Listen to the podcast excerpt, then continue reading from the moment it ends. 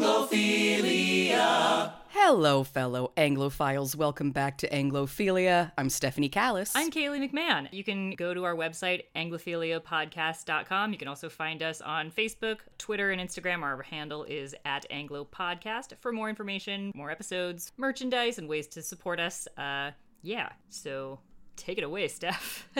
I May Destroy You is a British TV series created, written by, co-directed, and executive produced by Michaela Cole for BBC One and HBO. Set in pre-pandemic modern-day London and based on a real-life experience of Cole's, I May Destroy You tells the story of Arabella, a young writer who seeks to rebuild her life after being raped.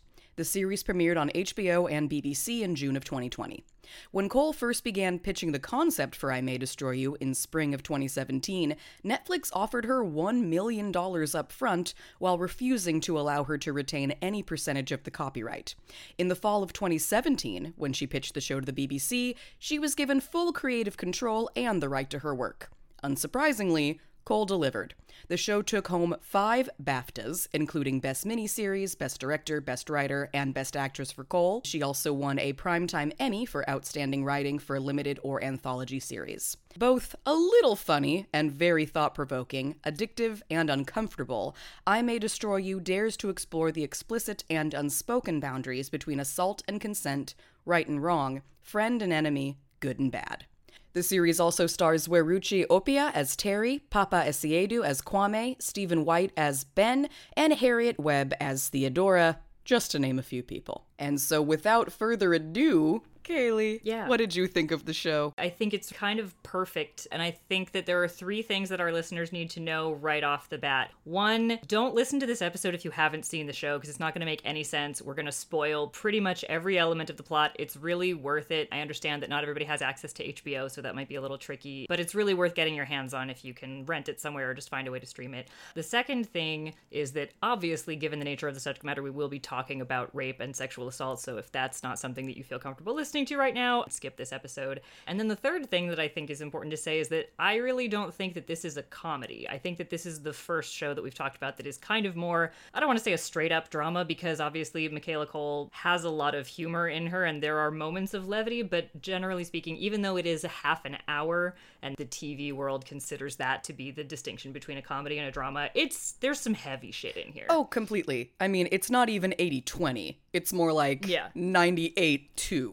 Yeah, it's like chocolate percentages. Like, don't eat it thinking that it'll be sweet. It's like, this is just for baking. But that was a terrible metaphor. No, I get you. I get you. I mean, Michaela Cole, she has this incredible capacity for physical comedy. And there will be very unfunny things happening on the screen. But the way that she can contort her face, there's something just infectious about her comedy in general. But no, this show doesn't have jokes. Like, right. Yeah. It's very dense. It's only 12 episodes, but there's so much in here. There's so much about life and humanity. And as you said, about, consent and rape and all of the gray areas and blurred lines and everything. And it just explores that issue from so many different angles and in so many ways. I mean, with something as big as rape and sexual assault, you can't say, oh yeah, she explores every kind that there is, because of course you would need a 1,000,000-year-long soap opera to do that.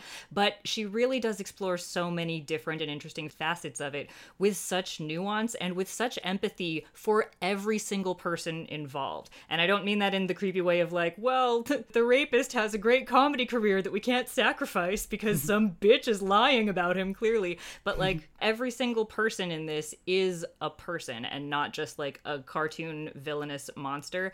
And that's something that I think really sets this apart as a piece of art that is about rape, even from a female perspective, because most of the media that I feel like we've consumed about that, there's like the sort of Lifetime original movie tear jerking sort, and then there's the male revenge fantasy of like, oh, my woman was raped and now I need to go on a killing spree because that's what I really want to do as a man and I can use this as a convenient excuse. And then I think as a reaction to that, there have been a few other movies or TV series that have explored the female rape revenge fantasy again, from a female perspective, but still taking on that masculine tone of needing to react to violence with violence. And I so appreciated that this show didn't do that and didn't paint anybody as just a one-dimensional character, like, oh, that white woman is a problematic racist and therefore can be completely dispensed with, or that man is clearly just a predator and has no trauma of his own and can just be painted as a monster. Thank you for saying all that. I love that you pointed out that it is nuanced, and I love that you discussed the portrayal of sexual assault in other mainstream movies and television shows. It's often very violent, and this is about, like, it's just about the trauma in general. It's about the ways that people deal with trauma, ways that other people react to the news that you were assaulted. That can make things worse or better or be eye-opening. Also, I mean, of course, you did say it can't possibly deal with every single form of rape or assault or any sort of aggression, microaggression.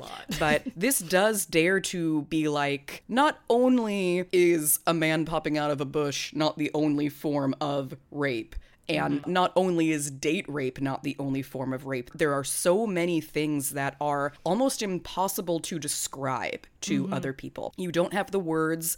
Jumping ahead a little bit here, we've talked a lot about how obviously this was created by a woman. The lead character is a woman. There's a lot of discussion of a woman's place and her safety in the world moving among predatory males.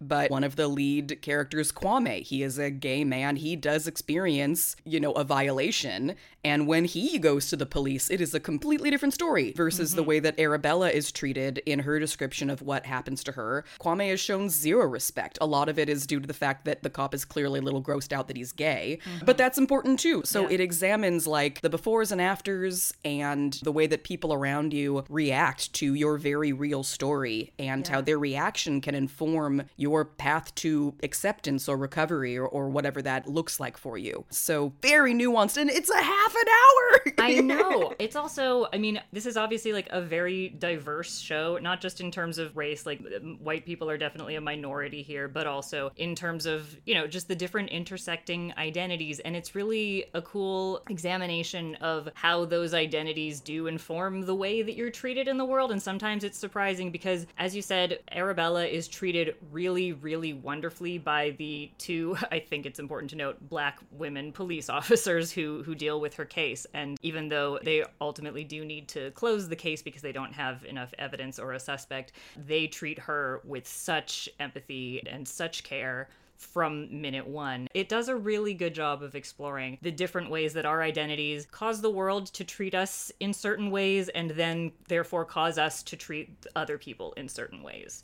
Yes. Yes. Because it's all these patterns that we've learned unconsciously that we are not aware of and that we, like, can't even really fully be blamed for. I'm not saying that, like, oh, you should get off the hook for being conditioned to be a white supremacist or for being a misogynist and a little rapey or whatever. But nobody here is originating any of these patterns. They're just participating in this millennia-long, terrible, terrible thing of humans just abusing one another in shocking and violating, but also subtle and, like, slightly demeaning ways, and, like, a whole range in between. Yeah, no, I do think it's important to say, again, I know I mentioned this earlier, but Michaela Cole did experience something very similar to the lead character she portrays, Arabella, where one night she was up late writing an episode of Chewing Gum, pulling an all-nighter at a studio office, and a friend invited her out for a drink. Her drink was spiked, and she was assaulted by two men. And when this experience, you know, happened to her, her counselor straight up told her, let's start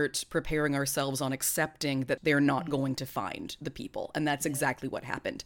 Yeah. And as far as any sort of retribution, all she wanted was for these guys to be caught. She didn't want them to be killed. She just wanted them to face justice for what they did.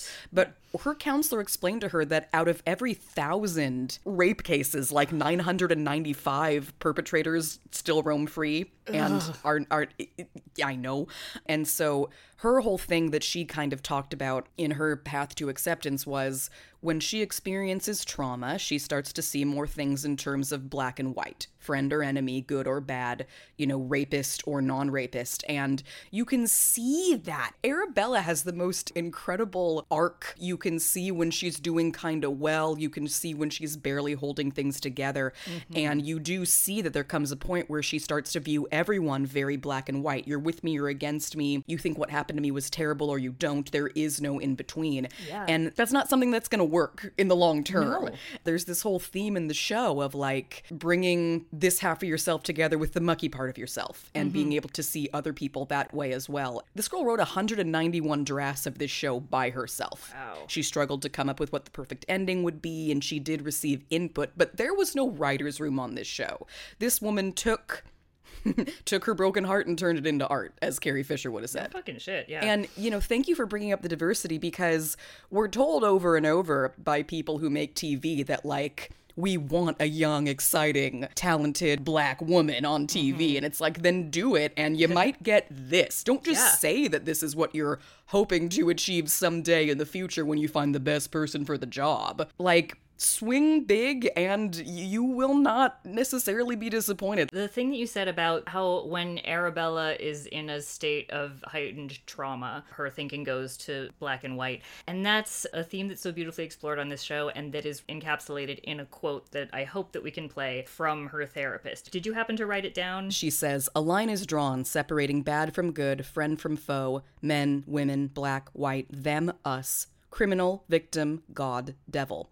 It helps us to deflect, you know, and to avoid feelings like guilt, uncertainty, self-blame. These feelings are crucial in the stages of recovery. If we can't process and understand them, we can't process and understand ourselves." It's Halloween, and she's dressed up as this dark angel with these incredible horns. It's sort of like a Maleficent / bat amazing thing. She is like the avenging angel of cancel culture, basically. She has found comfort in having a social media presence, sticking up for people who are marginalized and who have been wronged. And then, you know, predictably sort of takes it too far, and people are saying like, oh, we should start doxing men. And she has such rigid standards for everyone but herself. She's got this hard line of moral purity that she's holding everybody else to. Like, this is the episode where she finds out Kwame technically but not intentionally committed a rape by deception by sleeping with a woman without disclosing that he is gay. And so she says something homophobic that makes him come out to her, and she is predictably and justifiably horrified.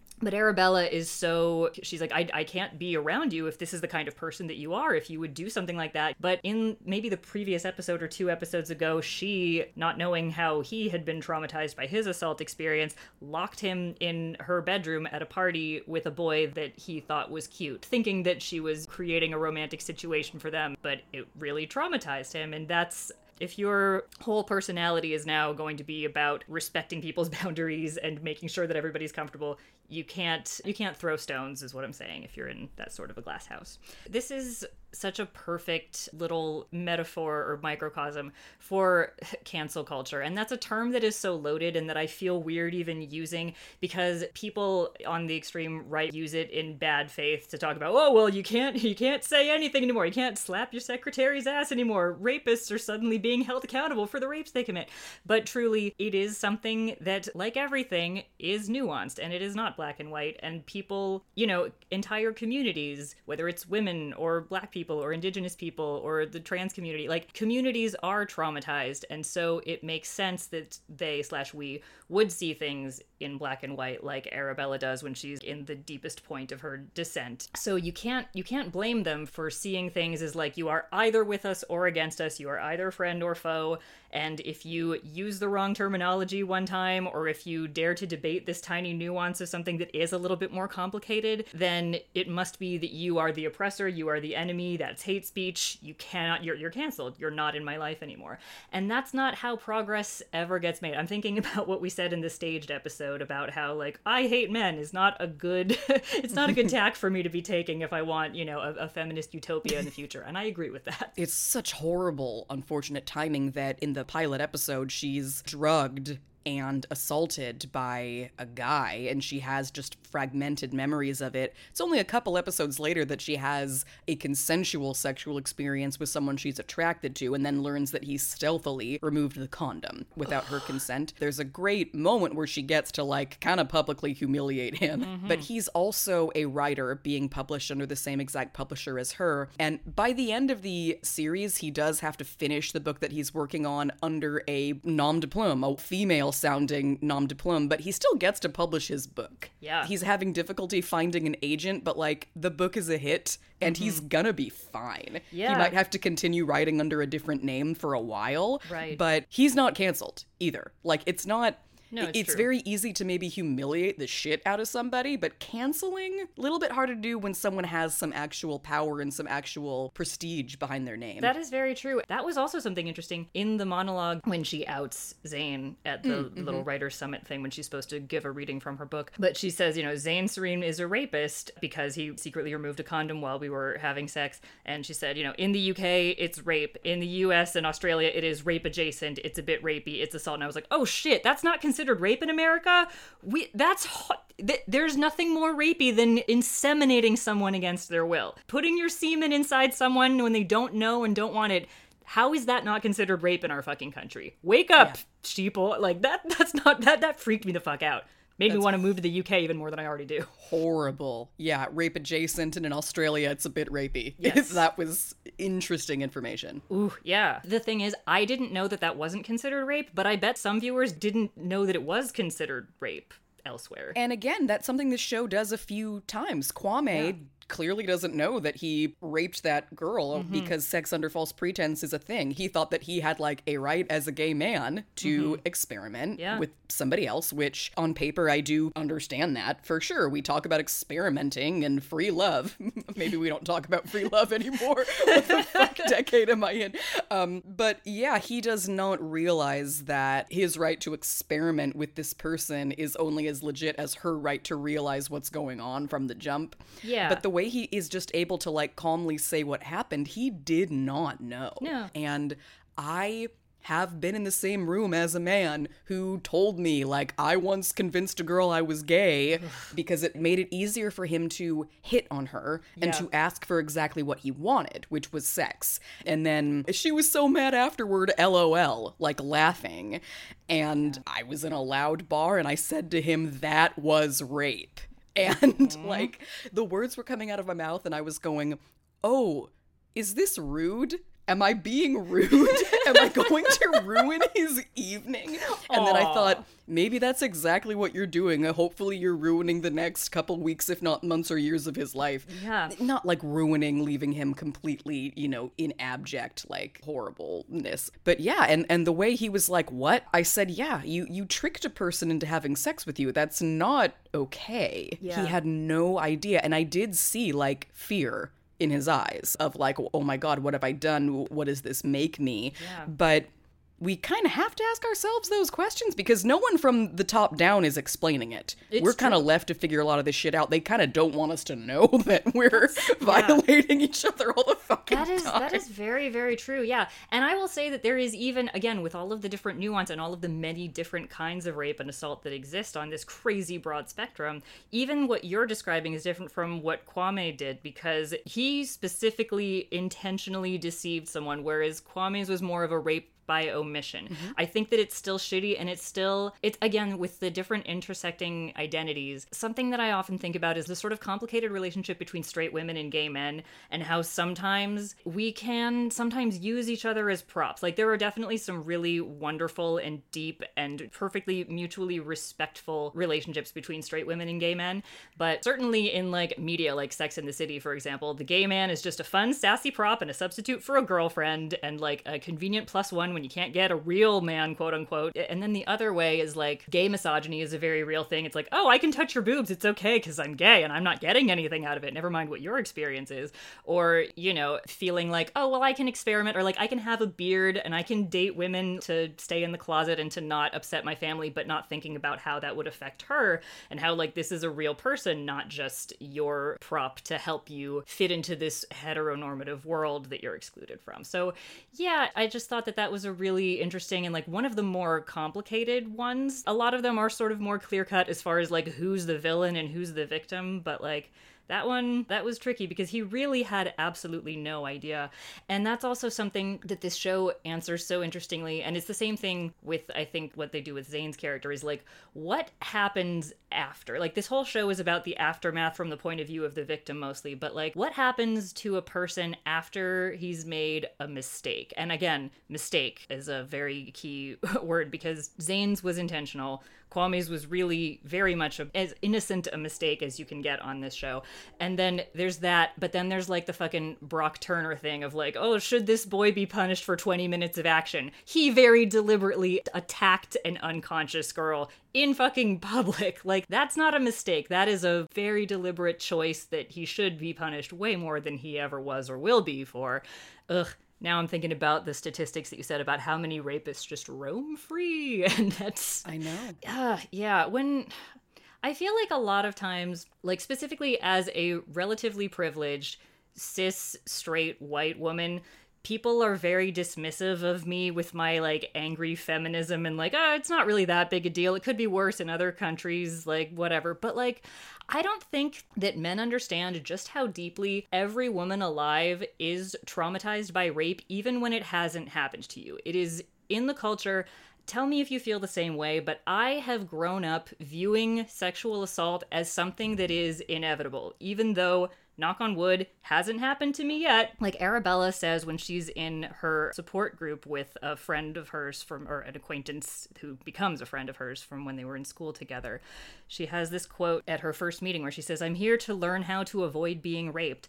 There must be some way, because if there isn't, that means at any time someone could just drag me into a bush and it would happen all over again. And I don't know what kind of world that would be." And the world that is the world that every woman or, non-binary person, trans person, everybody who's not a cis man inhabits that world. That line stabbed me in the gut and the heart and the balls. And to answer your question, viewing sexual assault as an inevitability, I mean, maybe I wouldn't use the word inevitability, but I would use the word probability. Yeah. It's just on the table. And I do think of that as a potential outcome of something that could happen to me before I ever think about murder. Yeah. Even though I know sometimes for a female or trans person, those two things can coincide. Absolutely. But you don't hear like one in four women is murdered in her lifetime. You don't get murdered more than once, but you know what I mean. Yeah, little things like my mother always telling me, make sure you get so-and-so's father to walk you to your car after the birthday party. She never said, because I'm afraid you'll get raped, but it was always just there in the air. This idea that I was not safe to get back to my car. Yeah. Holding your keys a certain way between your fingers. Yeah. Purposely walking across the street because you see a man coming toward you on the sidewalk that you're on. Things that we kind of do automatically to navigate this crazy world we're in. It's just second nature. It's unspoken. And there are obviously some women who do choose to walk around at night, regardless. I'm one of them. Same. But I bring my ID, with the thought of, in case something horrible happens to me. Yeah, walking alone at night, especially since, we're recording this in late fall, so night starts at like 4:30 in the afternoon. Walking around in the dark is inevitable. And like, when I'm walking home by myself, I have this really weird specific visual association with like, if I can just make it that far, then I'll be fine. Have you seen Disney's adaptation of The Legend of Sleepy Hollow? Oh, yes. Okay, so when like Ichabod is like, I just need to get across that covered bridge without being beheaded by the headless horseman. Oh, that is the terror that I live with on a nightly basis, and that so many women all over the fucking world live with that and so much worse. Our whole lives are The Legend of Sleepy Hollow. I know. And it's fascinating that like, to bring this up is... Yeah. Or I had no idea. I know. I'm shocked that rape is going on in this. When you have boobs and an ass at age 11, catcalling just becomes part of your life. Even if you don't have boobs and an ass, your hips, something in your body begins to read to people as woman. And they will let you know. And I mean, I used to tell people things that were yelled at me by passersby or people in cars, and people would laugh. Like, adults would laugh. Fellow kids would laugh. No one ever fucking said, was that scary? Are you okay? Like, yeah. No one ever fucking said that. And so then by the time I told my younger brother a time where being catcalled late at night on a street in an unfamiliar neighborhood was scary, mm-hmm. and he looked at me and there was genuine concern and fear in his eyes, but it was like, wait, what happened? Mm-hmm. And it's like, sweetheart, you think that was the first time? Yeah. You think I didn't know that was gonna happen? Yeah. Inevitability on those kind of things, for sure. Like, yeah. It's part of my makeup at this point. Yeah, and I think that that's something that, like, we have been so conditioned to not talk about it and to just, like, grin and bear it or to, like, laugh about it and make it into a joke for ourselves, because sometimes that is the easiest way to protect yourself against the mental and emotional toll that this sort of repeated behavior can take. But can I ask, if it's not too personal a question, like, what are some of the scariest and or grossest or weirdest things that people have said to you on the street? Well, that case was like just scary because it was like no one on the street but me, mm-hmm. and then like four men leaning against a fence mm-hmm. next to a park where I could easily have been like dragged and yeah. hidden somewhere. Sure. So it was just sexy ass, but it was just the way that like four like large men yeah. were there saying it to me late at night in the dark. Oh yeah, no, I know. It's not what you say, it's how you say it. And I feel like we're probably going to be jumping all over, and I'm sorry for the sort of weird structure of this episode, but I do want to talk about the dynamic between Theo and the boy that she's sleeping with and all of the, and the alliance that forms. Because again, like white women and black men, that is such a tricky dynamic to navigate. It's tough. Like as a white woman, I want the harassment that I receive to fit with the worldview that I have. Does that make sense? Like, I want them to be white because I know that they're the ones with the real power, but that hasn't personally been my anecdotal experience, and I feel guilty even admitting that out loud. But, like, my scariest stranger experience was when I was coming back from a red-eye flight, 4 or 5 in the morning. I was on a subway car completely by myself. And then 2 men who happened to be black came onto the subway and sat down on either side of me, which is so fucking threatening to do to a woman traveling alone. And they just started saying, hi, hi, hi. And I just froze because that's what you fucking do. And mm-hmm. it's so easy for a man who's never experienced this to be like, oh, I'd kick him in the balls. You fucking would not if you were me. You do the deer in headlights thing and you're panicking and you're like, how would this look? What do I do? And then they started saying like, oh, she's probably shy. Like her mother probably told her not to talk to black men. And I was like, this is not a race thing. This is a you guys being adult, scary men with a lot more upper body strength than me violating my personal space. And I thought like they could very easily kill me, but my being white would give me a certain sort of power in death that I wouldn't have if I were a woman of color. And it's fucked up that I'm thinking that. It's fucked up that I'm wishing that a cop would come in right now because I don't have a good view of cops, but I did think, like, I could be victorious over you because the system might side with me since you're not, like, famous, since you're not O.J. Simpson or Bill Cosby. And I hated myself for thinking that way, but it's exactly the sort of weaponizing of female whiteness that Theo uses when she feels violated, and rightly so, by her interactions with Ryan. So Theo, we mentioned briefly, is someone who has a support group for survivors of rape and assault, and Arabella reconnects with her after they had a rocky history in school because Theo, she's having sex with this boy, Ryan, who's black, and he takes out his shitty little 2004 camera phone and starts taking pictures of her. And she is, of course, very angry, but then he eventually talks her into allowing him to take the pictures and, like, accepting money for it. Like, it's just, again, it's so shitty because he didn't invent the idea of sex as being a commodity and women being disposable and interchangeable and something that you use for sex in order to gain cred. Or the idea that, like, an orgasm isn't enough. You need to be able to brag to all your bros about it with videographic or photographic proof. It's just something that's been in the culture, and you can't fully blame this teenage boy for being a dumbass, but, like, I was angry, obviously, about the way that he treated her. And so then what she did is that she cut herself on her legs and told everybody that she had been raped by him at knife point. And, you know, she was violated, and she is entitled to that anger, but of course she weaponized her white womanhood in a way that often has deadly consequences for black men and boys. And so then Arabella and Terry, they have another friend who's black and a boy, and he shows these pictures that show that it was in fact consensual and that she was just trying to get him in trouble and get revenge on him because he had made her feel so worthless and shitty. And so then they form this thing called the Alliance, and all of the black students in school, you know, band together against her. And then when she's caught in the lie, she's walking in shame past them and they're kind of hooting and hollering, and she just says under her breath, "fucking African monkeys." And again, that's not something that she invented. She didn't invent the idea of equating African people with monkeys, but that is where you go in moments when you're feeling powerless and angry. You just go for the lowest blow and the easiest jab that you've been taught culturally. And so it's really easy to resort to misogyny when you're mad at a woman, or to homophobia when you're mad at a gay person, or to racism when you're mad at a person of color. And that was a really chilling little moment for me, because I recognized that feeling of like, these guys are trying to specifically terrorize me. I've posed them no threat. I'm not gonna try to, I don't even want to like call the cops on them even if I could. I just want them to leave me alone. But you do go to that racialized place because what else, like, you're trained to. You can't not think in those terms. You know what I mean?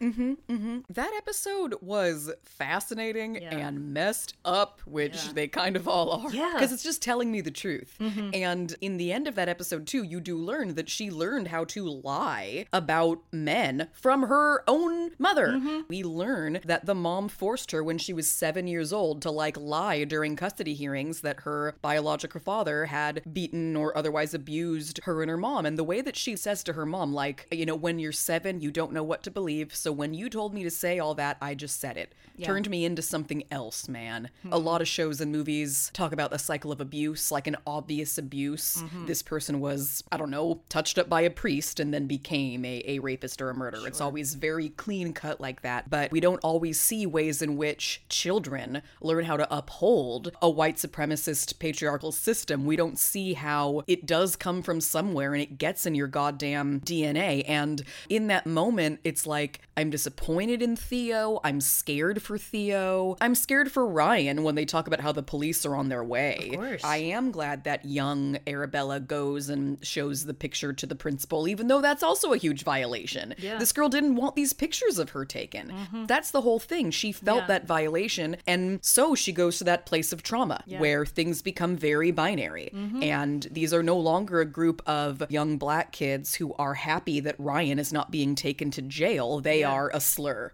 And if we can just get past the bullshit of like, if you thought the thought, you are bad. It's like, no, I thought the thought because someone taught me that this was a fact.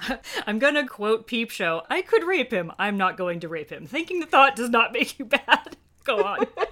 Thinking the thought does not make you bad. But we're so ashamed of this idea that we might be bad that it's easier to just say, I don't see color. Yeah. I don't see that he's gay. I don't see things. It's like, you don't want to look inside and go, I clocked all of this. Yeah. And I hate that I clocked all of it. Mm-hmm. It's not my fault. How do I make sure that this is not how I see people? How do I check in and make sure that just because I have this in my nature does not have to then instruct me on how to act or how to treat other people? It's tough too, because it is important to see these identities because they do shape who we are, not because of some innate biological thing where like, oh, if you have the woman gene, then you're going to be more sensitive. And if you have the gay gene, then you're going to like shoes more. That like, there's nothing about that. It's just the ways that our identities affect us are, I believe, almost entirely external conditioning.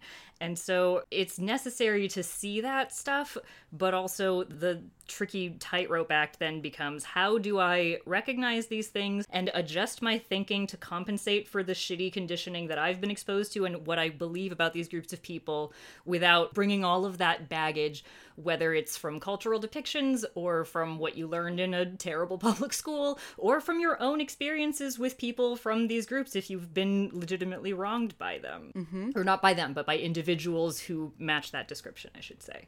Yeah. Because no identity is a monolith. humanity is fucking complicated as fuck, and there's so much variety within it. Humanity is fucking complicated as fuck. And when you do think about it, like, if you look at the history of the United States, is it not sort of a miracle that you and I are even having this conversation and exploring, like, here's how I've upheld shit. Mm-hmm. And that's another thing this show does that you don't see in other things that deal with assault, rape, or trauma. It's like, not only is this a nuanced discussion about what qualifies as rape, and it's making me think about what other people have done to me in a different way, I am also thinking about what I have done to people. Sure. So we've managed to be talking for about an hour now, and we haven't talked about really the characters at all, except for as we've just been talking about these big ideas that they play into. So should we start our discussion of, let's begin with our heroine, Arabella. I kind of love her. I do too. Something that I really love about Arabella in this is that the whole first episode is like the lead up to her rape,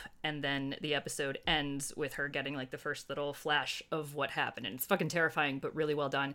And, you know, she is not a perfect victim, and that is so important, because so often, as we've seen before, in depictions of rape, it's like, oh, you need to be white and a virgin and a Christian and saving yourself for marriage and never touched the devil's nectar. Like, you can't possibly have any sort of substance.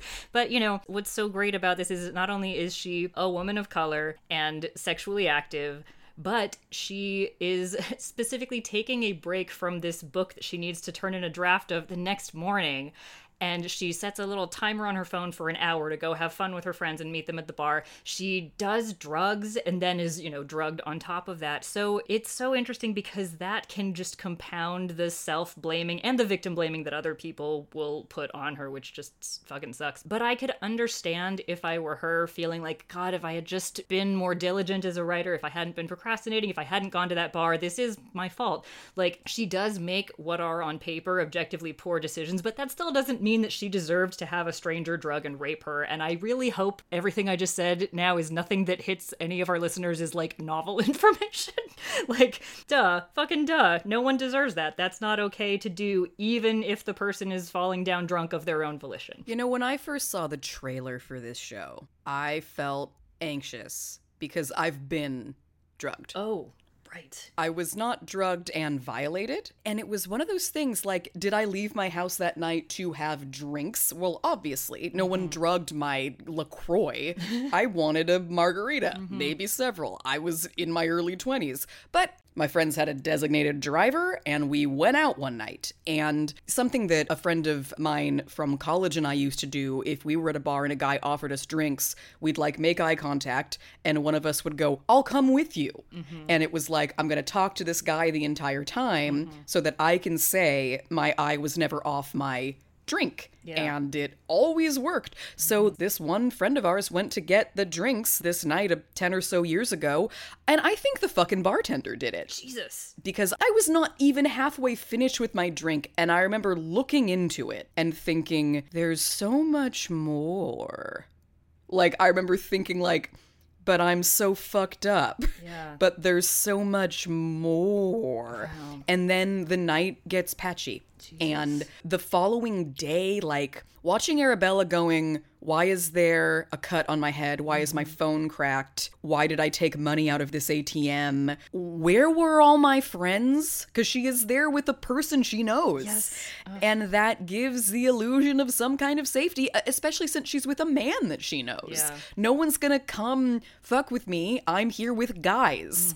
And so, yeah, just the next day being like, tell me everything that happened, and everyone assuring me, like, we were together the entire time, but a man did kiss me. Ooh. I was waiting in line for the bathroom, and there was a guy who had been kind of flirting with us. It was a table of four chicks, and I was waiting for this single occupancy bathroom, and he came, and he was kind of flirting with me, and I'm sure I was just going like, leave me alone, I'm drunk. But he just leaned in to kiss me, and in that moment, I felt like it will be easier to let him do this. Oh, yeah. And how fucked up is that? It's so fucked up. And it's something that, first of all, I'm so sorry that happened to you. That's already a very traumatic experience. And on the spectrum of trauma, as we've seen, not even remotely close to the extreme end, but that's fucking horrifying that that's just like a thing that happened to you as a woman out in the world living your life.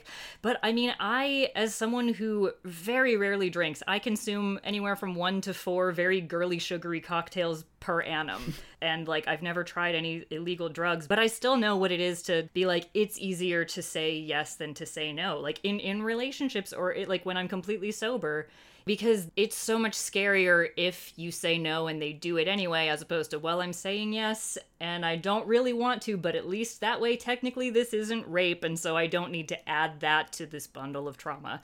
It's just easier to go along with it sometimes. Mm-hmm. And that's something that, again, male listeners need to fucking hear that that's not okay. Well, at the end of the day, I know that there was a lot of controversy around that article that was published during Me Too arriving at its fever pitch of like, who's it gonna be today? The anonymous woman who talked about her experience with Aziz Ansari. Yes. And the conversations that followed were very revealing, because to say to multiple men like, dudes, did she acquiesce to everything? Sure, but imagine being a woman or being someone who's not in a position of power, because on top of that, Aziz is a celebrity. He's not just a man. He's a famous man. Mm-hmm. Imagine a bad date involving sucking a dick when you don't want to. Yeah.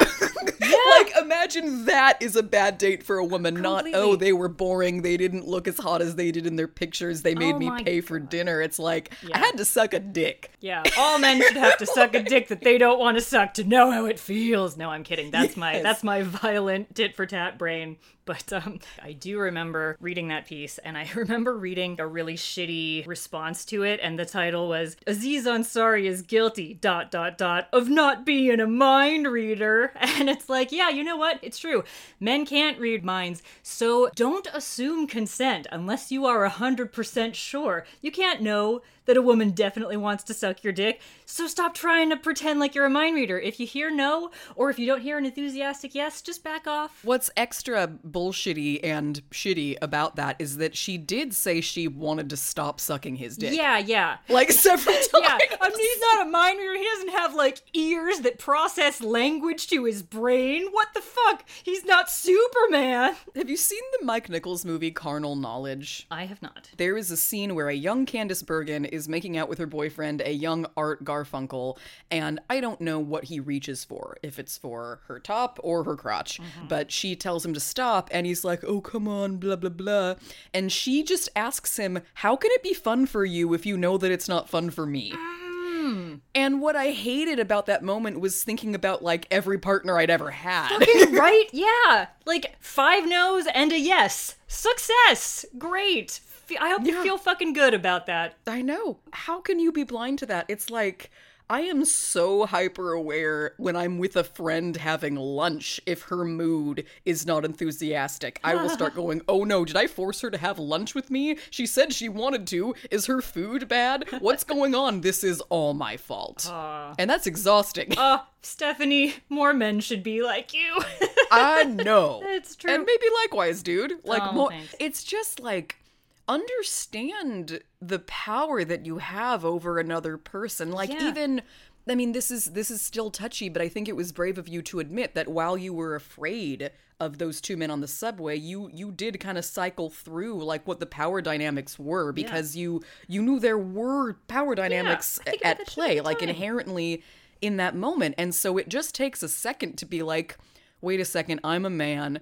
I asked her to suck my dick. She said no and made a face and then sucked it anyway. Perhaps she did that because I possess some power over her. Young woman, please stop sucking my dick. Let's have a cup of tea instead. Or would you rather leave this apartment and never come back? I think that probably the thought process is more like, she said she didn't want to suck my dick, but then when I took my dick out, it was so magical and irresistible that she just had to. I'm awesome and my dick's even better. See, I'm writing male characters the way that men have written female characters throughout the ages, so, you know... turnabout is fair play, I suppose. You know, we, Stephanie and I, in one of our bi-weekly movie nights, just the other night, we watched an extremely rapey 80s teen comedy called Zapped. I hadn't actually seen the whole movie before, but at one point, protagonist Scott Baio is about to have sex with his girlfriend and, like, uses his newly acquired telekinesis to try to pull up her shirt, and she is really trying to keep it down. And we're like, oh God, this is horrifying. And then it cuts to them, like, post-coital, and she's smoking in a science lab, which is a stupid thing to do with all those chemicals. And, like, they had sex, even though she very clearly didn't even want to take off her top. Yeah, that felt gross to watch. Yeah. That felt gross to be like, I know that in this moment I'm supposed to be happy for him, but why? Yeah, no, I mean, we've talked about this before, but, like, the rapiness of 80s teen comedies, like, fucking 16 Candles, Revenge of the Nerds. There's just so much portraying rape as, like, a cute thing that nerdy boys get to do, and hooray, good on you for scoring the hot babe through deception and substances and force and persistence. And that is presenting it as fun and games. Mm-hmm. It's all just a bit cheeky. Boys will be boys. What do you want? They want to see your boobs. You gotta just put up with them wanting to see your boobs. Buy porn. Have you ever seen the 70s movie Bloom in Love with George Segal? No, I haven't. It's the story of him, like, post-divorce. His wife starts dating Chris Christopherson, and you're really on George Segal's side. He's very sad. He misses his wife. And then there is this scene where he full-on rapes her for several minutes. Mm. And she's saying no the entire time. I think the actress is Susan Anspach. Then Chris Christopherson shows up at the end and she yells, like, he raped me. And Chris Christopherson punches him. Because he's the good man. An equal exchange. But in the end, this couple gets back together. No. She gets pregnant via this rape. No. They get back together. And I was like, I only didn't know how to feel about it because I knew I was supposed to feel a certain way about it. Yeah. I knew I was supposed to, like, understand that he just loved his wife so much that he had to. Ugh, and I kind of thought this movie just, I mean, this is disgusting, but, like, this movie just aborted itself. Like, why did you do that? How did this movie need a rape to, like, really get us into that third act? Like, it's so weird, yeah, because we've talked so much about, like, rape in media. Like, this is one of the few things that I can safely say is about rape. I mean, it's about other things too, but that is really the central focus, whereas so often it's just used as a device or a tool or a motivating agent for a heroic, manly male character who just wants to punch some dude's lights out or stab or shoot or what have you, some other violent means. And, like, I don't know. The things that have actually been about rape, I had alluded to them earlier on, but if we think about, like, possible American equivalents for this show, there kind of aren't any because it's such a unique creature. But one thing that, at least in subject matter, is similar is, did you ever see a show on, I think it was MTV, called Sweet Vicious? No. Oh, well, it's a female-centric vigilante rape revenge show. It only lasted for one season, but it was really great. I remember it aired in the fall right after the 2016 election, I want to say. So it was very much like the medicine that my soul needed in that moment. These two college girls who team up on campus to punish and, like, basically beat up campus rapists. And it satisfied that fun itch. And I still think that this show is ultimately better because of the way that it actually, you know, tries to address the root of the problem and asks more questions than it answers and shows so much empathy for every single side of every situation. But that was, like, it would be a mistake to call it fun, but it was, like, very satisfying and, like, a good comfort food in that period. Okay. Back to Arabella. She's smart and she's funny. She published an ebook that was based on a series of funny tweets that she had written. It's called Chronicles of a Fed Up Millennial. So, you know, she's very much an outsider who's just getting her foot in the door of the literary world. Like, she does have agents, but she hasn't, you know, gone through school to study creative writing or anything. And she's from a different background than most people who have those kinds of opportunities. That conversation that she has with Zane, because you mentioned that she hasn't been to school, etc. Before she and Zane have their romantic encounter, he's been hired by the publisher to sit down with her and help her finish this draft. And we hear her reading, like, bits of her writing earlier in the series, and you can tell that she has raw talent and a lot of energy, but there's no finesse. Mm-hmm. It's just kind of a lot of, like, free form, free association rambling, which is great, but it needs to be harnessed and crafted. Yeah. And she reveals that she got her book deal based on, like, amusing tweets. Mm-hmm. But Zane, of course, went to Cambridge. You can tell that he disrespects her from that moment. Yes, and resents her. Because the way he said, like, if I had only known that all I had to do was have a Twitter account and not, you know, an education. Yeah, there is this sense of entitlement that you can just see flickering in his eyes. And this sense of resentment that I think a lot of people feel, particularly when, you know, young women or young Black women, or really anybody from an outsider community who doesn't go through the quote-unquote proper channels, there's this sense of, like, they've jumped the queue, they're leapfrogging somehow, they're getting success that they don't quote-unquote deserve. And yeah, watching this show, it was the second time that I watched the show, obviously, so I knew what was coming with Zane. It was interesting to watch that and to be like, oh, so he feels entitled, he maybe wants to knock her down a peg, because, like, it's crazy to me to, like, try to understand the psychology of someone who sexually assaults somebody else, because sometimes it is sort of easy to trace back, like, oh, this person was molested as a child, so now they are also a child molester. Like, okay, that was pretty easy.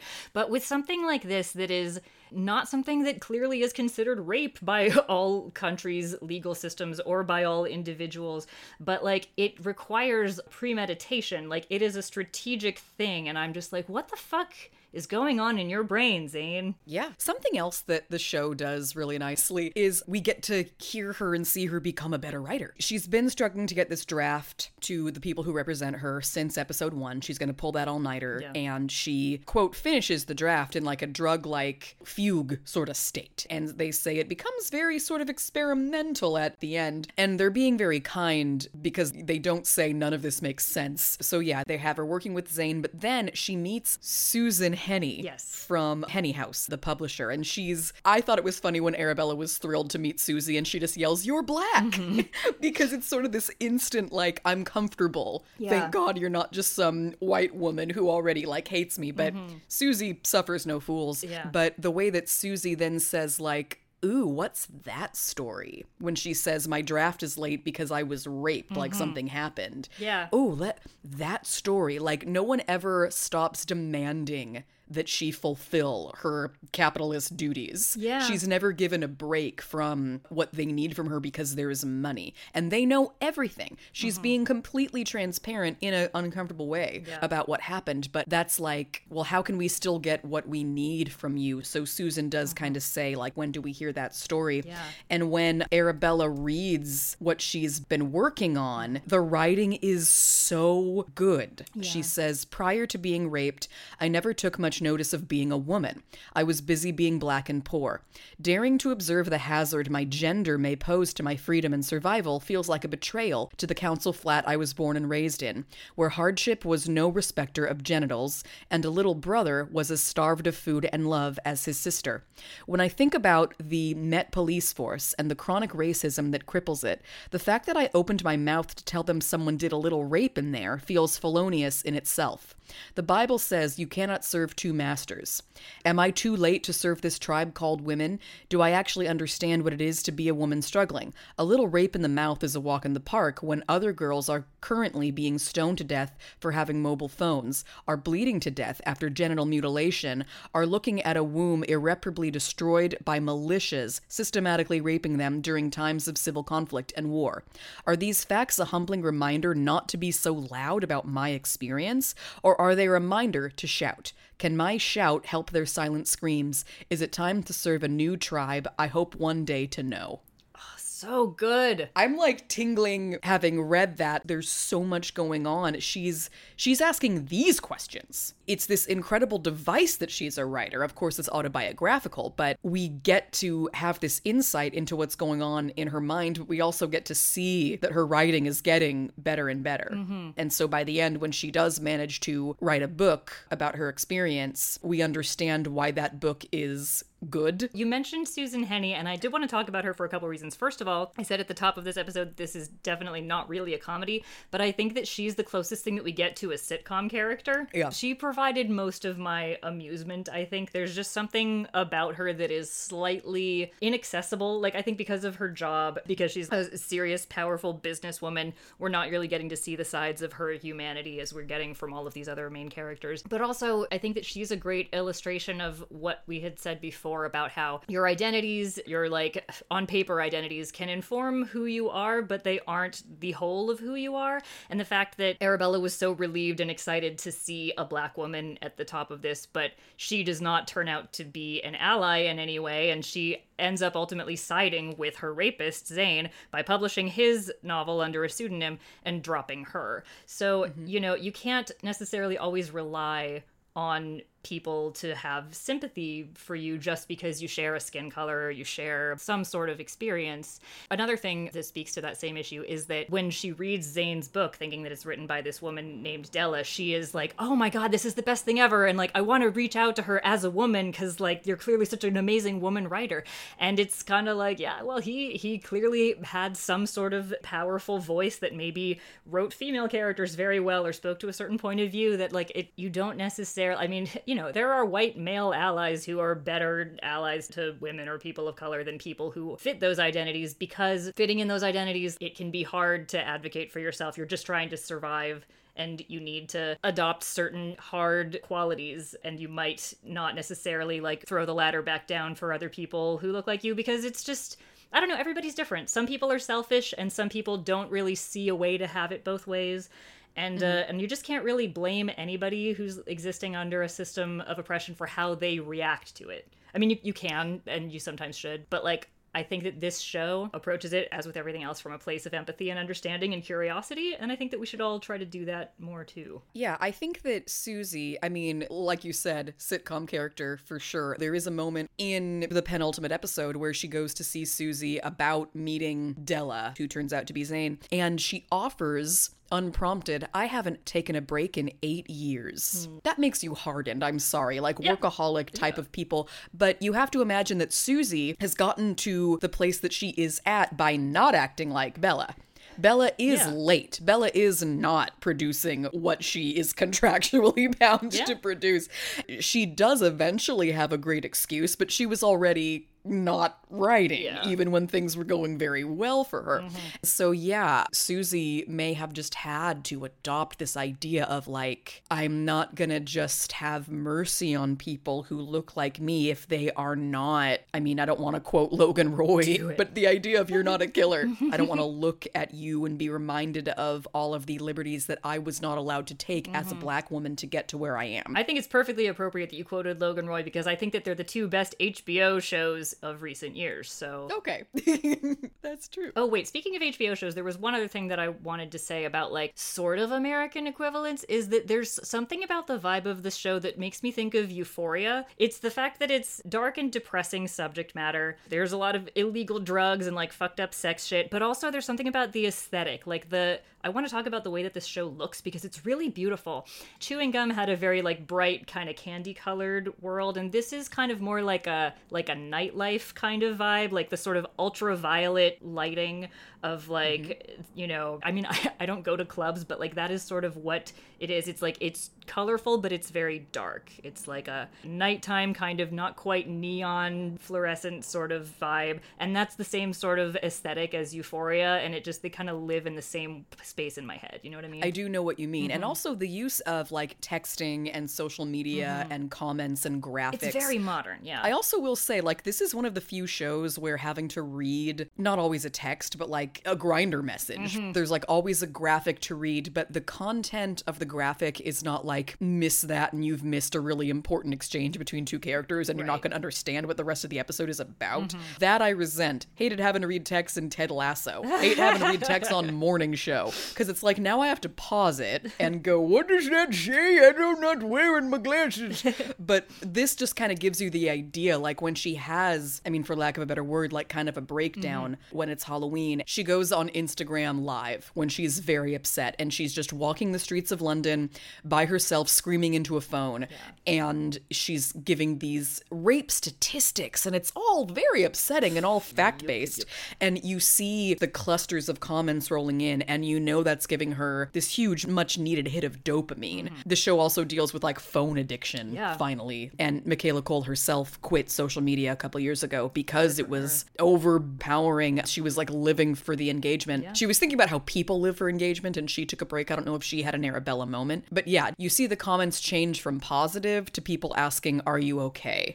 And so you don't have to read each individual one to get that idea across, which is so much easier on the eyes. I don't want to watch important things taking place via text. Another thing that's cool about this show, it has a great soundtrack. I don't have any more insight on that. It's just that, like, it just looks and sounds and feels so cool. That's all. Oh, yeah. No, I want to live in, like, that London. I want to go to that club in Italy, even though it's not my thing. This show is very pretty. And color is, like, I love that she opens the show in, like, a purple wig, and then there's the pink wig, and then she shaves her head, just like, the visual cues of, like, the passing of time and of things being shed and of vulnerability is very, very cool. So do we want to talk about Terry next? I would love to talk about Terry next. Terry is Arabella's best friend from their school days, and she's a very insecure actress. She has all of these auditions, but she sometimes will chicken out and not go, or will somehow mess them up. It's like, it's a very common sort of self-sabotaging thing. But the two of them are so close. The closest thing to a catchphrase that this show has is, your death is my death, your birth is my birth. And I just love their relationship so much. And one thing that's very important is that it is revealed at some point in the series that Terry was actually partly responsible for Arabella being left on her own that night, you know, thus facilitating this assault to happen. And she feels so consumed with guilt. And when she finally finds out that Arabella knows, she goes to apologize, but Arabella won't even hear the apology. She just immediately says, thank you for being there for me in the aftermath of this. And it's just, it's such a lovely moment of forgiveness and understanding. And it's like, she's made her full journey from being very, like we said, black and white and reactionary and so traumatized that she can't handle any nuance, to like forgiving her friend for the role that she played, which is not the most important role. And it would be very easy for her to, like, especially blame someone that she's close to and blame a woman for letting this happen to her. But yeah, it's a very mature response. Yeah, they do a good job of making sure that there are, like, several factors involved leading up to why Arabella was ultimately left in this bar. She's there with her friend Simon, whose cousin is in town. And on top of that, Simon is cheating on his partner. So Simon does have this motivation to, like, leave the bar before everybody else because he wants to go have sex with this woman that he's having sex with on the side. So he calls Terry and says, like, should I leave Arabella here? She's partying. And Terry says something like, oh, she's fine. This is what she does. And it's like, that's not untrue. It's not Arabella's first time at the cocaine rodeo. So you can see why these flawed people make a series of flawed decisions. One of the other, like, really cool things they do with that plot line is, before they even reveal that Terry gave Simon the green light to leave Arabella in the club, is they flash back to this time where Terry went to go visit Arabella in Italy, and they go out to a club one night. She does leave Arabella in this Italian club, where she then later meets Biagio, and nothing bad happens with Biagio. And then Terry is kind of whistled at by this man, and they're going to dance, and he goes to get them a drink, and she meets another man. She ends up taking both of them home and has a threesome. But when she watches them leave, she sees outside her window they're kind of acting like really chummy. And there's that moment of, wait, did they know each other? Because they acted like they were strangers. And that, it's like, what is it about tricking a woman? Because she was down. Chances are it would have been fine to be like, we are Italian friends and we want to, you know, like, maybe she would have said, sure. Yeah, honestly, why trick? That is something, like I said, I've been, like, trying to contemplate the mindset of a rapist. And, like, I think the deceit and the trickery must be part of the appeal for a lot of people. This is something that I think about all the time with fucking How I Met Your Mother and the very problematic character of Barney Stinson, who, like, it's not hard to find a woman to have consensual sex with you, but his whole thing is, like, coming up with these crazy elaborate schemes, like, I'm an astronaut, or I was sent back from the future to have sex with you to save the world, or I'm a Yankee. Like, you don't need to fucking lie. That says something so damaging and damaged about your psychology. Like, just stop. That was such an uncomfortable part of How I Met Your Mother. Ugh, I know. It was so consistent, the tricking women. Yeah, he she's committed like hundreds of rapes by deception, and that's something the show just never acknowledged. But what can you do? He's our friend Barney. He's horny and adorable. So Kwame next. I love Kwame so much. I do too. He's so beautiful. I just love looking at his face when he's on screen. I'm like, look at your eyes. Look at your outfits. Oh, you go get it on in the bathroom in this supermarket because you're on Grindr and you're beautiful. Mm-hmm. I mean, we just said no group of people is a monolith, but there is the phrase the gay community, mm-hmm. because I guess once a week they all meet. That's, when you do think about, like, just taking two cis men and they're attracted to each other and there's no risk of pregnancy, part of me is like, I do understand why you would just get it on all the time. I really, really do. But with Kwame, this behavior does eventually get him in a dangerous situation. Right. And once that happens, he does seem to rely on it sort of even more than he already was. He has compulsive, like even more sort of anonymous mm-hmm. hookups. So it is going to a place that's dark. He reveals that his very first sexual experience ever was with two men, mm-hmm. neither of whom knew his name and vice versa. And a lot of the characters in the show, obviously Kwame included, will speak a truth out loud about their life and then kind of go, whoa. Yeah. That was fucked up. I think that there were probably very few sexually active humans alive who don't have some sort of moment like that from their youth or from any point in their life that they don't look back on and go, oh, if I defined that in different terms, ooh, that's something that's very uncomfortable to sit with. Mm-hmm. If I had known then what I know now, ooh. This guy who is gay but has never been with a man is interested in Kwame and vice versa, but they can't go to Kwame's place. They can't go to this guy's place. And so Kwame relies on his app and is like, well, what if I could find us a place to be together, but there might be another person involved. And this third guy turns out to be bad news. And it's very uncomfortable from the beginning because Kwame can also probably see that his date is not completely into this. Yeah. He's not speaking up, but it's uncomfortable. Hey, he's happening. Not a mind reader, Stephanie. Just kidding. You know what? I stand corrected. That was a bad date for that gay man. That's true. They go to this guy's place and this guy is only interested in Kwame and they start to get it on in front of this date who then eventually leaves. Yeah. And, you know, Kwame and this guy have sex and then as Kwame goes to leave, the date shuts the door, won't let him leave, makes him get on the bed and then he like dry humps Kwame to completion. Yeah. And it's just so like, what? Yeah. And at the end, all he can say is, you know, what can I say? I'm a dirty boy or something like that. Yeah. It's such a mind job that like Kwame fully consented to what they previously did. Mm-hmm. But now it's taken to a place that is very ugly and he feels completely used.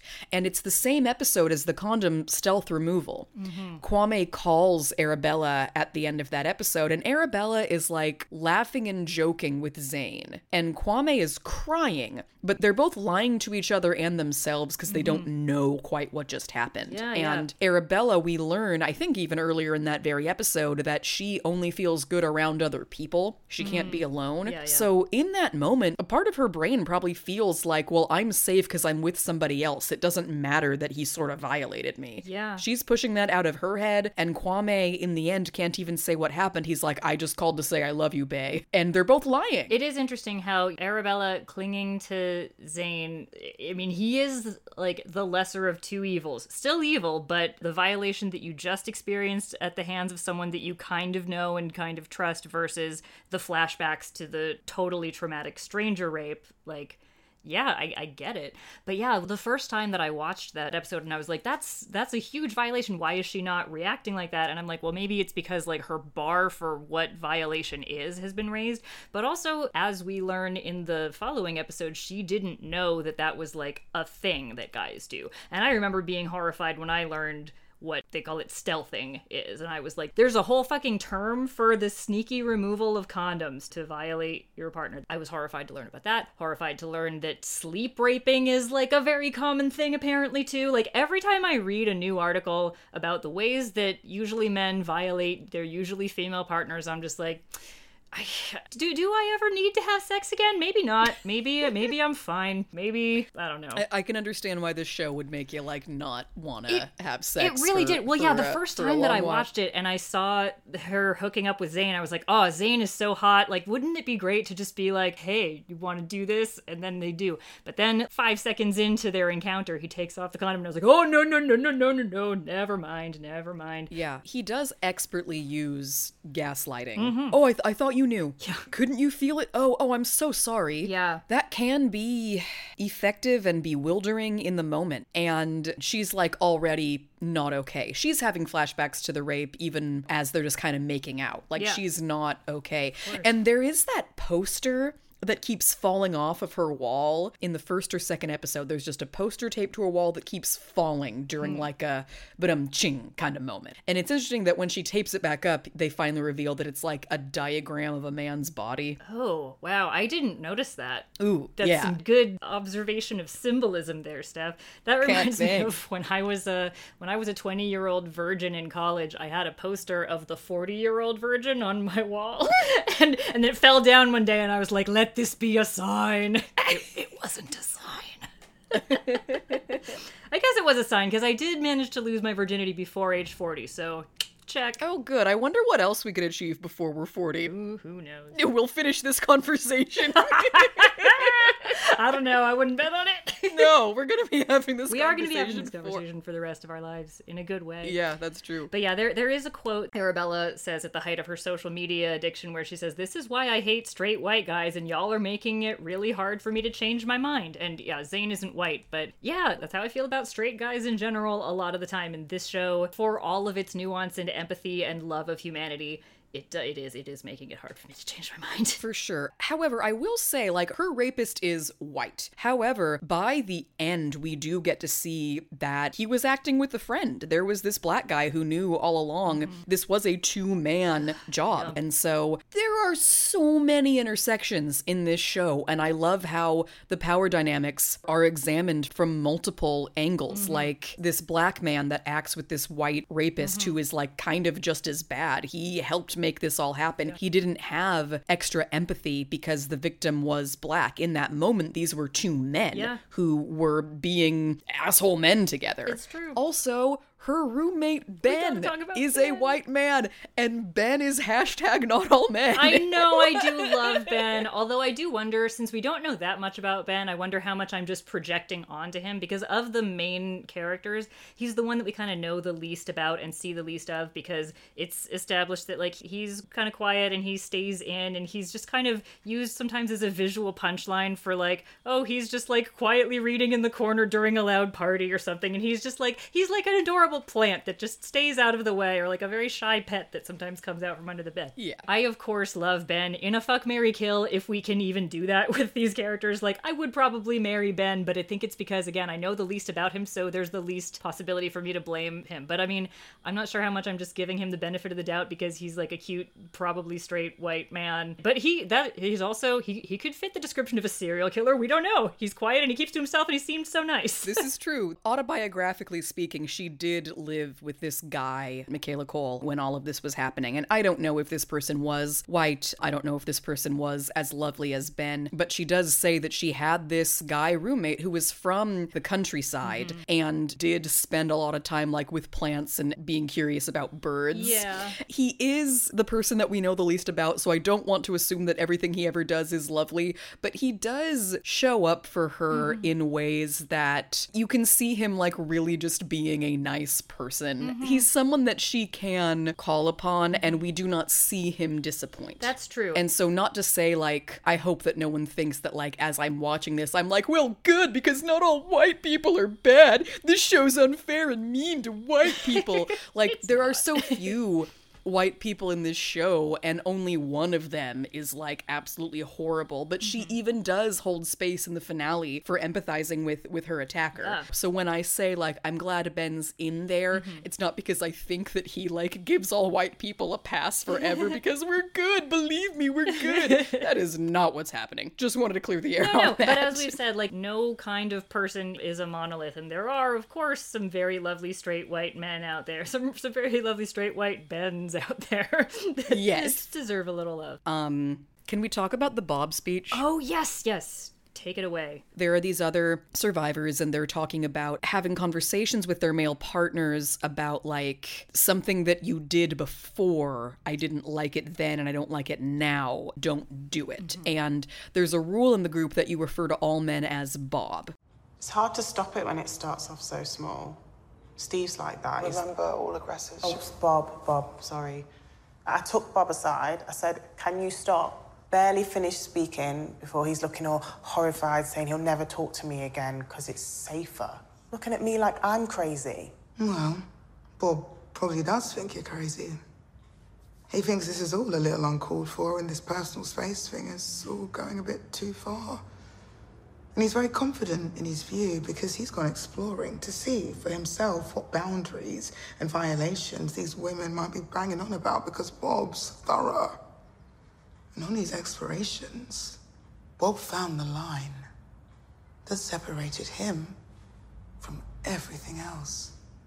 Rather than crossing it, he tiptoed on it, and he experienced this feeling of being on the boundary, on the border, right on the line of being neither in one place or another, and saw how in this gray area, when nothing was quite clear, no one could be clear.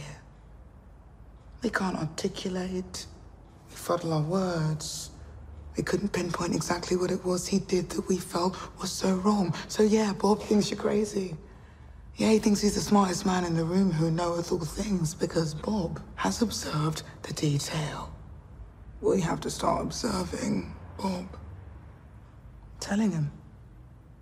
We do see the detail. We see you, Bob. And if we see you, it means we are right there with you, tiptoeing in line, right behind you. And in that place, where rules, clarity, law, and separation cease to exist, we will show you exactly what we mean by violation. And I'm tingling again. Oh my God, yeah. I want to have that fucking monologue spray painted on every giant building in every city, in every country in the world. Kaylee, is this where we become Banksy? This is just what we do, is post the Bob speech, like, in front of the White House. I love that. The problem is that wouldn't we need to be anonymous when we've just confessed our whole plan to all, 100 or so of our listeners? But they can keep a secret, right? Shh. Also, frankly, part of us probably doesn't mind the idea that people would know it was us because it's still a fucking awesome thing to do. And, what's up, Michaela? Let's hang out. Yeah. I mean, the elephant in the room is that we recognize that as incredible writing because it was expressing something we've experienced. Mm-hmm. I've known some Bobs. I've had some moments of, do I even know if this is okay or not? Yeah. He's not raping me, but there's this thing that's mm-hmm. not cool and I can't describe exactly why. And maybe by then it's already over and you're able to go, oh, I'm sure it was an accident. Yeah. And you're gaslighting yourself when you do that. 100%. But yeah, that's terrifying. And to think that it is a result of having tried it many, many times with other people. Mm-hmm. It's like people know exactly what they can get away with. Yes. That is creepy as fuck. Ugh. And the amount of, experiences flooding to mind, it's like, it's upsetting how many of them happened to me during my formative years of early sexual experiences. Mm. And it sort of becomes this blueprint. It's like, this is what men do. Yeah. So you got to be along for the ride. This is just the way it is. It's true. It is something that is practiced intentionally and also that is learned, again, consciously and unconsciously, intentionally and unintentionally, just absorbed through the culture in a million shitty little ways. And, going back to her other little monologue in the group therapy setting about, I'm here to learn how not to be raped, something that we've only started talking about as a culture, I think, in the last maybe, 5 years, less than 10 years, is the idea that when you teach girls how not to get raped, you are teaching your boys how to rape. Like, this is true. That's the flip side of that coin, guys. Look at it and own it and stop it.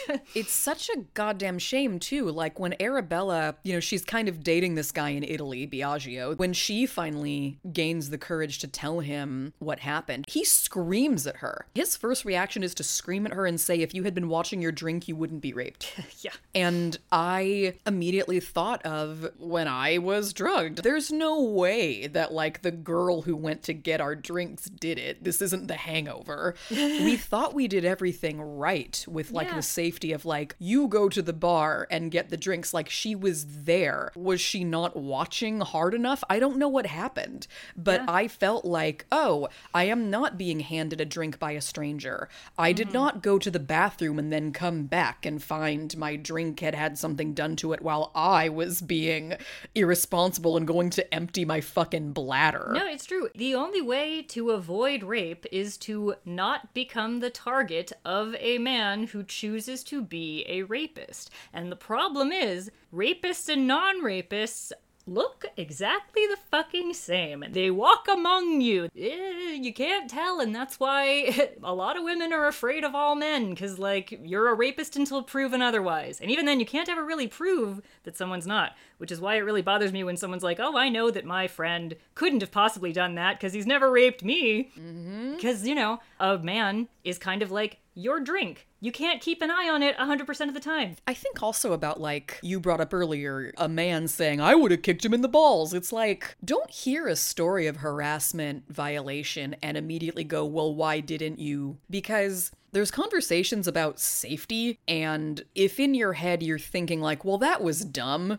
Why was she on many drugs around strangers? Like, again, you can have the thought, but someone is now coming to you saying that they've been traumatized permanently. Like, is your reaction gonna be, and you deserved it because you made one human mistake?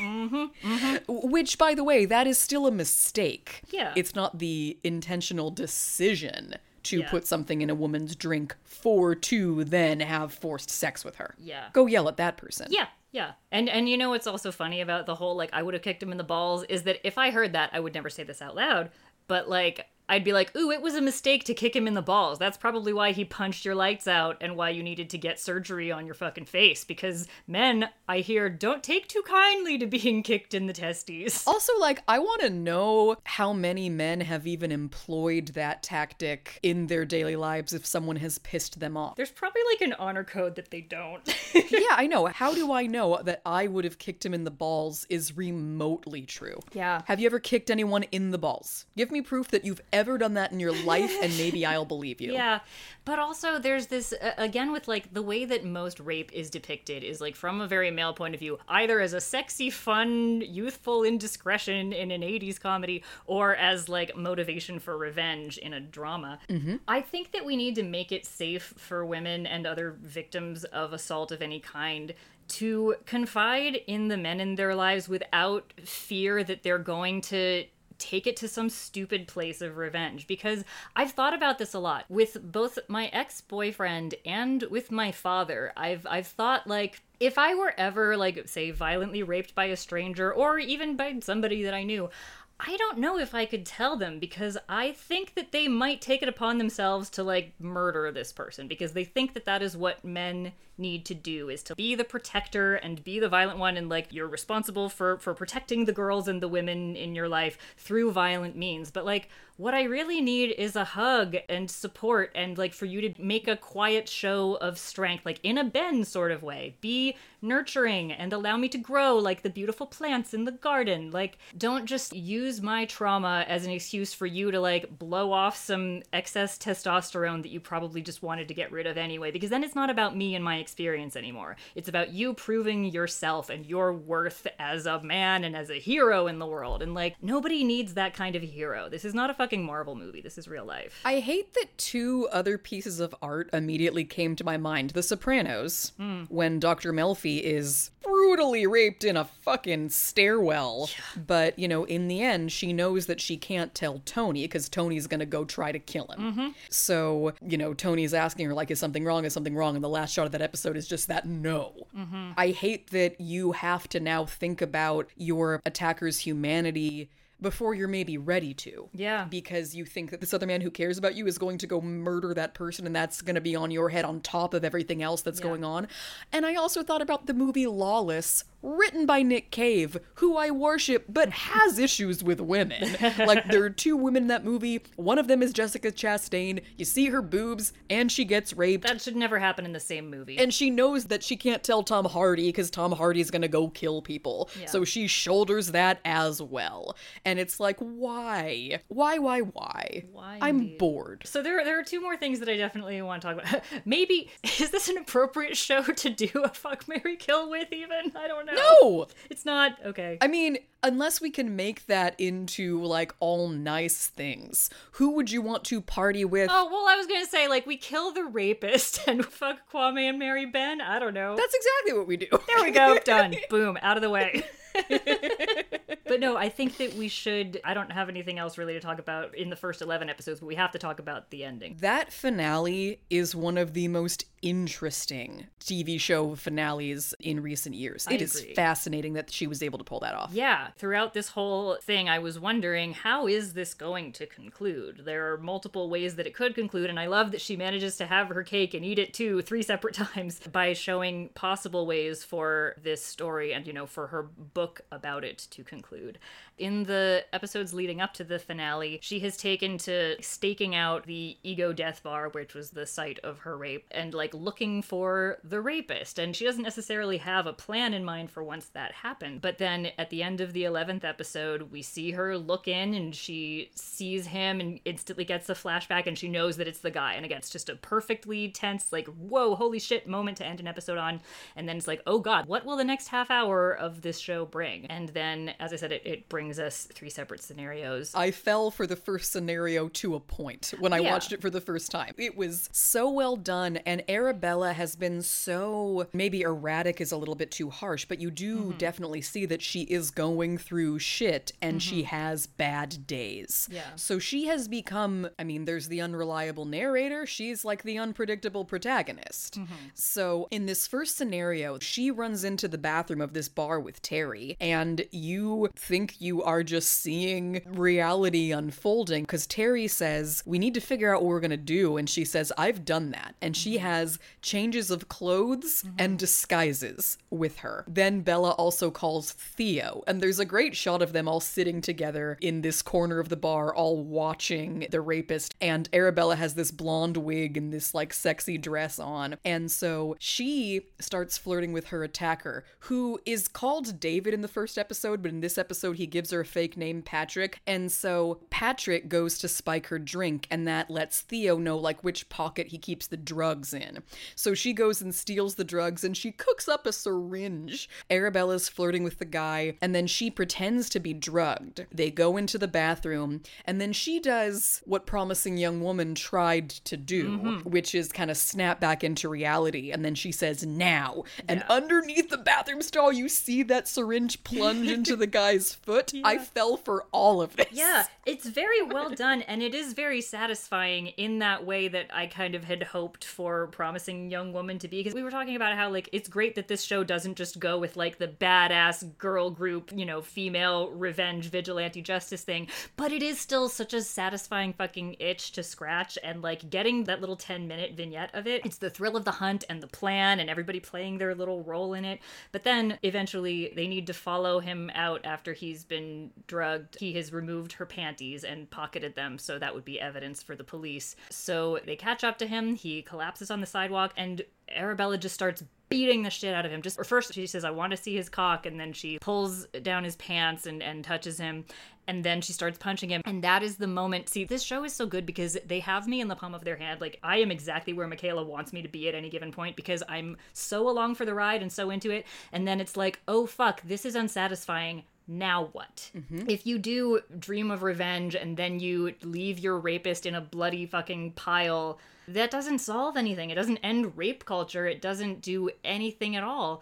And I just thought that was such a perfect, build up and then let down of, oh, yeah, this isn't the way. This isn't the answer. Yeah, because now she's a murderer. Mm-hmm. She gets the body onto the bus and she drags it underneath her bed, mm-hmm. where she's also been storing the bag of evidence that she turned over to the police. Maybe it's an obvious metaphor, but it's also an obvious place to store your shit. Yeah, so, so in this fantasy of murdering the rapist, she puts the murderer under her bed. And so obviously, we know by then that this is a fantasy, yeah. but it does show us no, she's been working on excavating mm-hmm. what's underneath her bed. This isn't going to be a satisfying ending to her mm-hmm. to her story. And in real life, Michaela Cole, as I said, she wrote nearly 200 drafts of this show. Mm-hmm. There was a draft where she does kill the guy. Wow, I mean, I bet that was therapeutic for her to write. Yeah, and necessary. But then she thought but now Arabella's a murderer and this is going to sort of cancel out everything else. This can't be the end. And so we go into this second fantasy, which starts to begin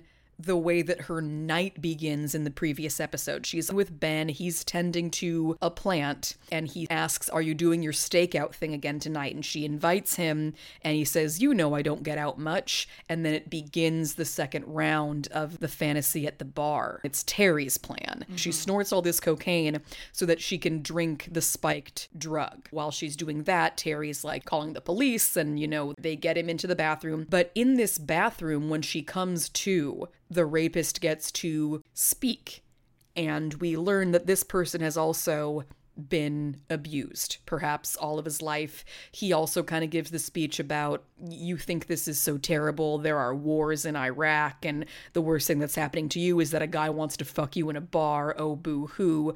But he starts crying as he's ranting and raving, and we learn, he starts saying things as if someone's speaking to him, saying, don't you dare tell anybody about this, David, yeah. And it's ooh, this is the abuse cycle. Mm-hmm. And she escapes from the bathroom when the police show up. And so you see her, she's let him into her home, and he starts crying, and she hugs him. She hugs him very hard, and then the police show up and take him away. And that was wow. Yeah. What do you think of that? It's so complicated because it's so hard to have empathy for people who do monstrous things, particularly to us or to people that we love. And I think it's just so incredible that this character and Michaela Cole were able to access that. And, obviously there's so much that is wrong with the justice system in this country and in their country as well. And I don't want the solution to everything to be just lock them all up, just warehouse all the bad guys, and then, because that's the same thing as drawing that hard line that the therapist talked about,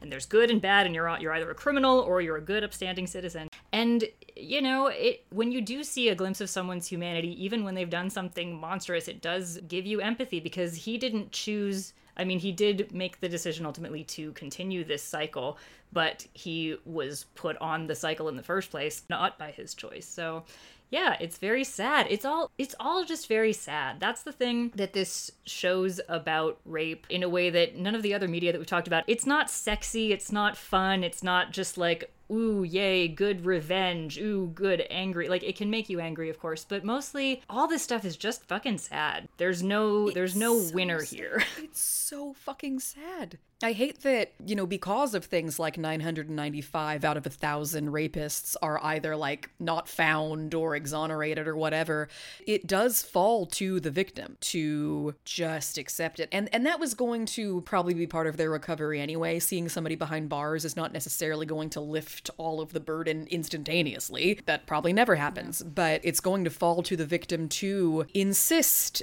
that this is even looked into, and then to do all of this exploration on their own, yeah. and to ultimately come to a place of I can hold empathy for my attacker because I don't know their story. Mm-hmm. That's a heroic amount of work for a person to do. Mm-hmm. And I just think about how her draft was still due. When we talk about legal protection for victims, I wonder if there needs to be legal to adopt something from the S&M community, aftercare. Mm. Can there be legally, you are now legally entitled to 3 months off work, yeah. or something like that? Mm-hmm. Just to ensure that this person does not then go on a murder spree, yeah. to ensure this person does not take their own life, yeah. or, spend all of their free time at the scene of the crime hoping that something's going to happen. Yeah. What are we doing as a society for people who need this kind of help? We are doing nothing. So then we come to the third scenario. It's daytime, and she just hits on this man as if the genders are swapped a bit. She's very assertive. No drugs are involved. She whispers something in his ear that we don't hear. And they go have consensual hot sex, which is an anomaly in this show, right? Yeah. She tops him, which is really cool. She's just penetrating him, kind of by magic and the magic of film and metaphor. And in an interview that I read with her, she has said, like, I wasn't purposely trying to have Arabella be like the man. I just really wanted her to penetrate her attacker. Wow, I didn't get that. I thought that she was going for the... Oh, of course. But this is another sort of thing that sort of reminds me of the Bob speech. Things are unclear about it, and we don't know how to clearly say things. But as someone with certain anatomy, to be entered by somebody, even if you are saying 100% do this now, I want you to, they have a tremendous amount of power over you the second they do that. Oh, yeah. That is kind of fascinating, and that's something that a person with a vagina can never truly do.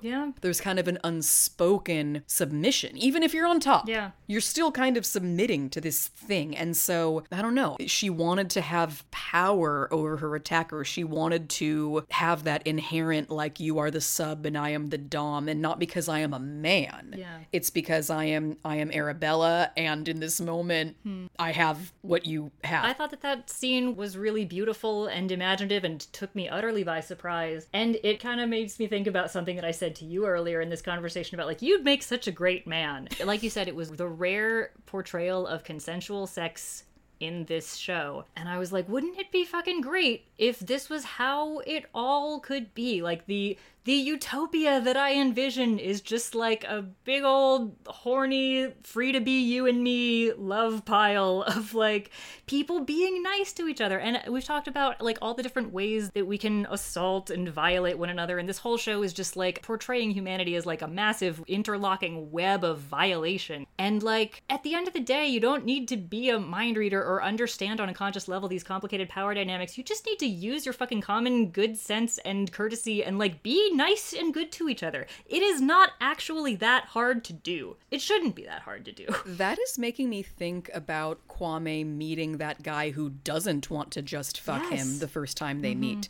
We were both talking about earlier in the second scenario when we learned the abuser has been abused and the cycle and so on. Yeah. And it doesn't just happen to abusers. It's widespread. It's what you and I are talking about with our conditioning. When you're taught that you are worth a certain amount, you take that on and it manifests however it manifests. When your boundaries are violated, your boundaries become bad and you perpetuate that because that is your understanding of how the world is going to work. And so Kwame is going on all of these grinder hookups, and so he meets up with this guy who makes him a mojito and an impressive plate of food. And Kwame he finds this, like, rude. He finds this a waste of time, and he's going to get up to leave. And this guy just keeps saying, like, we can do that another time. Right now, just sit and be with me. And Kwame gets up to leave, and then he finally vocalizes what he needs, and he just says, I would like a hug. And this guy goes and hugs him, and he keeps taking Kwame out on dates, and Kwame actually has to sit with this. It is making him uncomfortable. What does this guy want from me if he wants to know me? But it all goes back to his first sexual experience. Yeah. And he's learning, like, no, this is also a sexual experience. Someone wanting to get to know me and care for me and be interested in me, and we will get to that someday because that's not off the table. Yeah. And I am worthy of this. And I am worthy of this. We are all worthy of this. We are all worthy of a beautiful plate of Mexican food and a hug, god damn it. Well, and he says to Ben, like, have you ever met somebody who you know is perfect for you, but you're not the right person for them? What do you do? And Ben just rattles off, become the right person for them.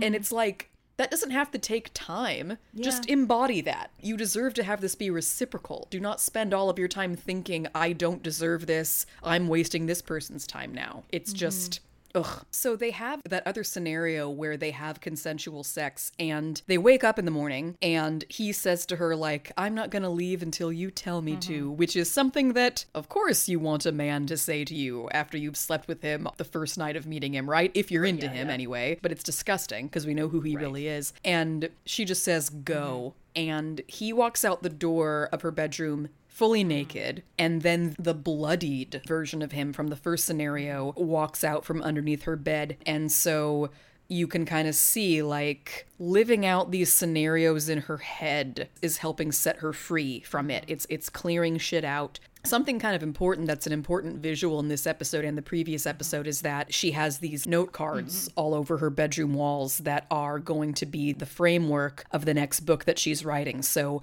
between scenarios, you see her move note cards around. And after that scenario, you see her point to the note card that just says, like, Ben in the garden or something like that. So then what happens? It goes back to that same origin point, the I've got you, babe, of this episode. Are you going to go back to the bar again tonight? And she says no. So the two of them just stay and they watch their little cartoons together. Oh, another thing that I forgot to mention when talking about how much I love Ben was that at one point when Arabella leaves him to go do something more fun or exciting is that he watches a little cartoon on his phone about loneliness, and that just broke my heart in the sweetest way, to use a Stephanie Callisism. It's so cute. And so then in the next scene, Bella's presenting Terry with a copy of her new book, which is called January 22nd, which is what she almost named the show, but she thought that was too limiting. But I love that the book cover is that symbol, because when the therapist is telling her about the perceptions of wrong and right and drawing a line, she writes the letter A. This is A for Arabella. And then there's this line underneath Arabella, and there's an X, and it's what's underneath this line is the scary shit that you're afraid to look at. It's where there is guilt and shame and sadness and grief. And Arabella in that scene draws like this sigil that's essentially a combination of all those three things, because that's the real you, is the combination of all of it. So that sigil is the book cover, and she's dedicated it to Terry. And then you see her in this bookshop, she's about to read an excerpt from it, and she takes just like this inhalation of breath and she exhales, and we see this image of Arabella pre-assault in the purple wig, and she's got the gold like fangs that she's wearing when she's dressed as that devil, and she gives this like exhalation, and then the show's over. Yeah. It's so haunting. It is. It's haunting, and it's also just really beautiful. And again, like the visual symbolism of like the fully integrated self, the symbol that you described on her book cover, and the before and after, and all these different elements of her character that are all ultimately the same person. And she's been forever changed by this, but not ruined by it. It just encapsulates kind of like, not every, but like a lot of news items. Obviously this exists like post Me Too, and it does explore the upsides and downsides of doxing men on the internet, but it also does explore like consent. It talks about that hot topic, but also I feel that empathy is a word that more people are saying, at least more people in the arts, that they're talking about publicly, and the importance of empathy and vulnerability. And it manages to just weave so many different cool things together that are very topical but also universal, and do it in a way that is like branded completely differently from anything else. Yeah. So good. It's good. I know. This is a really, really good show. That's all I have to say about it, plus the 3 hours that we've already spent talking about it. Join us next week for our season finale, which is Catastrophe. Gotta start working on my AKAs right now. Oh, yes. Enjoy that one, Steph. In the meantime, let me just say that I have so enjoyed having this epic conversation with you about, like, many of our favorite topics. And, yeah, your death is my death. Your birth is my birth.